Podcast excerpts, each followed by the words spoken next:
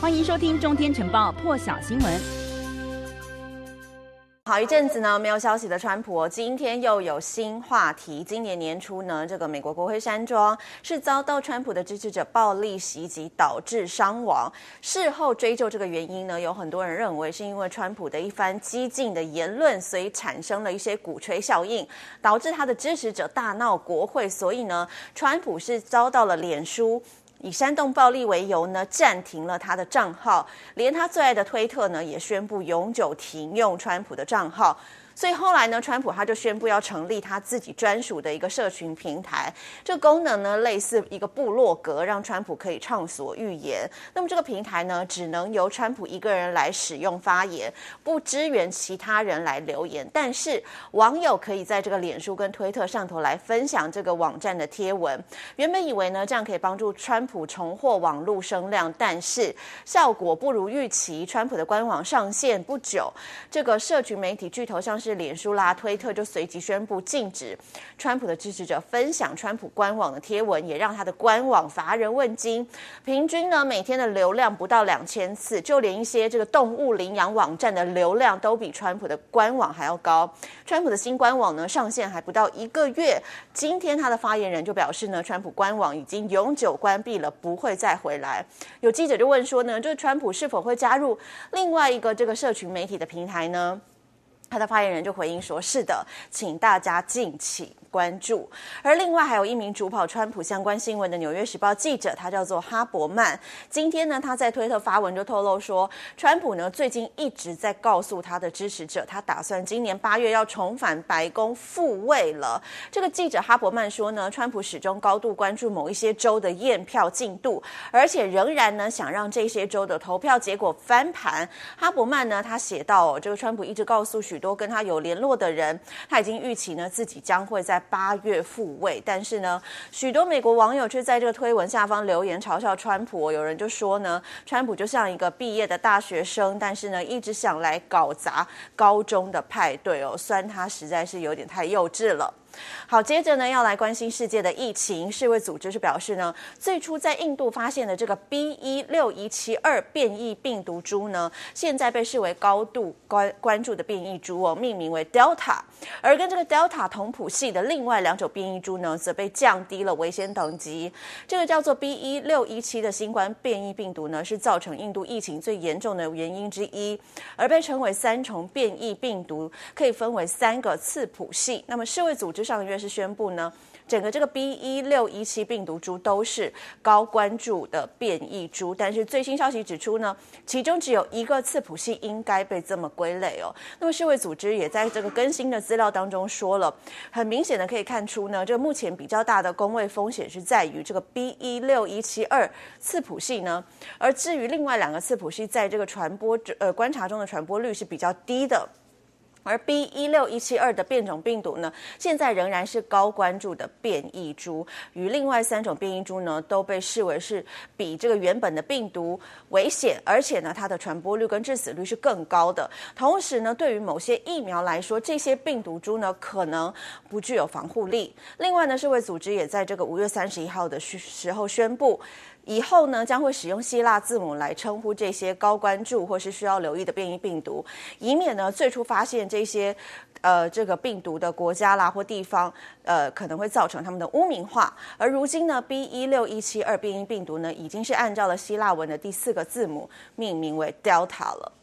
在南韩呢，有空军哦，有一架这个多用途的空军加油运输机 KC 三三零，在二号晚间已经起飞前往美国，要运回这个一百万人份的交生疫苗。南韩当局呢，已经在这个六月一号的时候开放南韩民众预约接种，结果呢，这预约网站塞爆了，短短十七个小时就把九十万个预约名额抢光光。那么这也是南韩呢第一次派出军用飞机从海外接运疫苗，按照这个计划。话呢，这一台空军的飞机将会在完成疫苗装机之后，随即折返，预定在五号晚间十二点呢就会抵达首尔机场了。南韩的朝鲜日报就报道说，美国提供给南韩的这个交生疫苗呢，其实是一共有一百零一万两千多份，至少可以提供给一百万人使用。但是呢，南韩的防疫部门为了保守起见，只有开放九十万个登记名额。那么这个南韩防疫部门是预计哦，这个每一瓶的疫苗可以给五个人来使用。那么医疗机构呢，即使只有收到四个人的预约呢，也必须要运送一瓶的疫苗过去。所以呢，虽然是有一百万剂的疫苗，但是呢，只开放了九十万个名额。那么在六月一号凌晨开始网络开放之后呢，到这个一号下午三点半，已经有八十万人预约了，剩下的十万个名额呢，也在一个小时之后全部抢光。那么，在这个南韩的网络社团、社团啦，还有这个社群网站，都有大量的留言来讨论这个抢预约的盛况。有网友就说呢，这这个很像回到大学时期抢选修的课程。还有人说呢，他已经不管明天要上班了，是熬夜来等待。据了解呢，这一波预约哦，有资格接种的呢，是部分的退伍军人，还有三十到四十九岁。之间的这个后备军人，因为美国政府呢是以这个美韩军事合作的名义来提供疫苗给南韩军方有关人士，预约成功的民众呢将会在六月十号到二十号这段期间可以接种疫苗。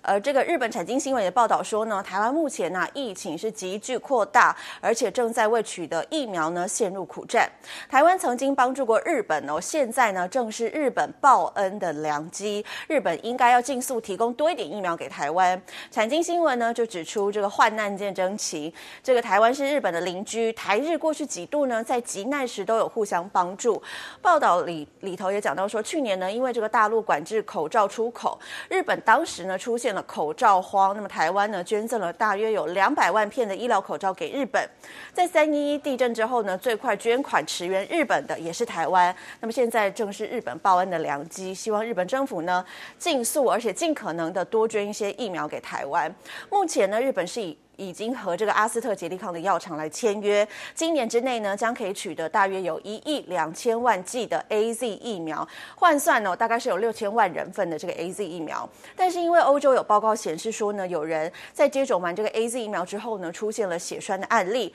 所以虽然日本政府是已经批准了这个 A Z 的药证，但是目前还没有把这个 A Z 疫苗列为公费接种的疫苗。主要是呢，因为日本现在已经确保了这个他们有辉瑞也有莫德纳的。足够的疫苗剂量来提供日本人民施打。报道当中提到说呢，台湾至今是努力在争取 AZ 疫苗。那么因为这款疫苗呢，不需要超低温的管理，也比较好使用，所以呢，希望日本政府可以尽快的提供给台湾。报道里头也讲到说，日本和阿斯特捷利康签约要取得的 AZ 疫苗当中呢，有超过四千五百万人份，预定会在这个日本境内来制造，所以日本呢应该尽速安排提供给台湾以及其他需要疫苗的一些国家。日本的外相茂木敏充在五月二十八八号就说了，考虑到呢跟日本的关系，会好好研议支援台湾。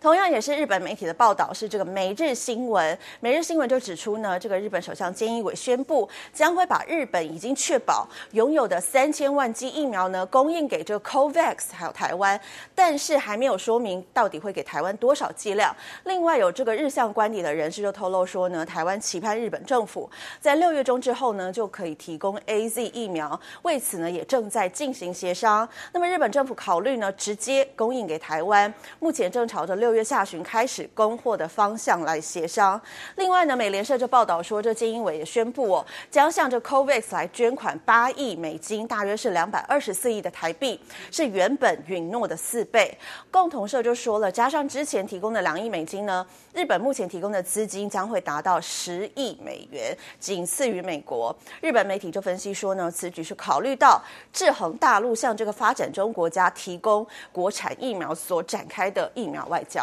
那么，每日新闻在另外一则报道当中也指出说，这日本政府五月二十一号的时候就核准了 AZ 疫苗的药证，但是还没有决定 AZ 疫苗在日本境内的用途。要提供 AZ 疫苗给台湾，可能不仅是基于人道观点，也有和大陆互别苗头之意。而基于台湾呢对外采购疫苗不顺，日本有一些这个亲民派的自民党国会议员呢，就向日本政府表示，如果放任不管的话，大陆的影响呢恐怕会增大，主张呢应该要赶快支应台湾。那么讲到 A Z 疫苗呢，共同研发这个 A Z 疫苗的阿斯特捷利康药厂和泰国的暹罗生物科学集团昨天就宣布，第一批在泰国境内制造的 A Z 疫苗呢，将交货给泰国的公共卫生部了。预计呢，这一百八十万剂将会投入当地大规模的疫苗施打计划中，而这个计划呢，也将会在六月七号展开。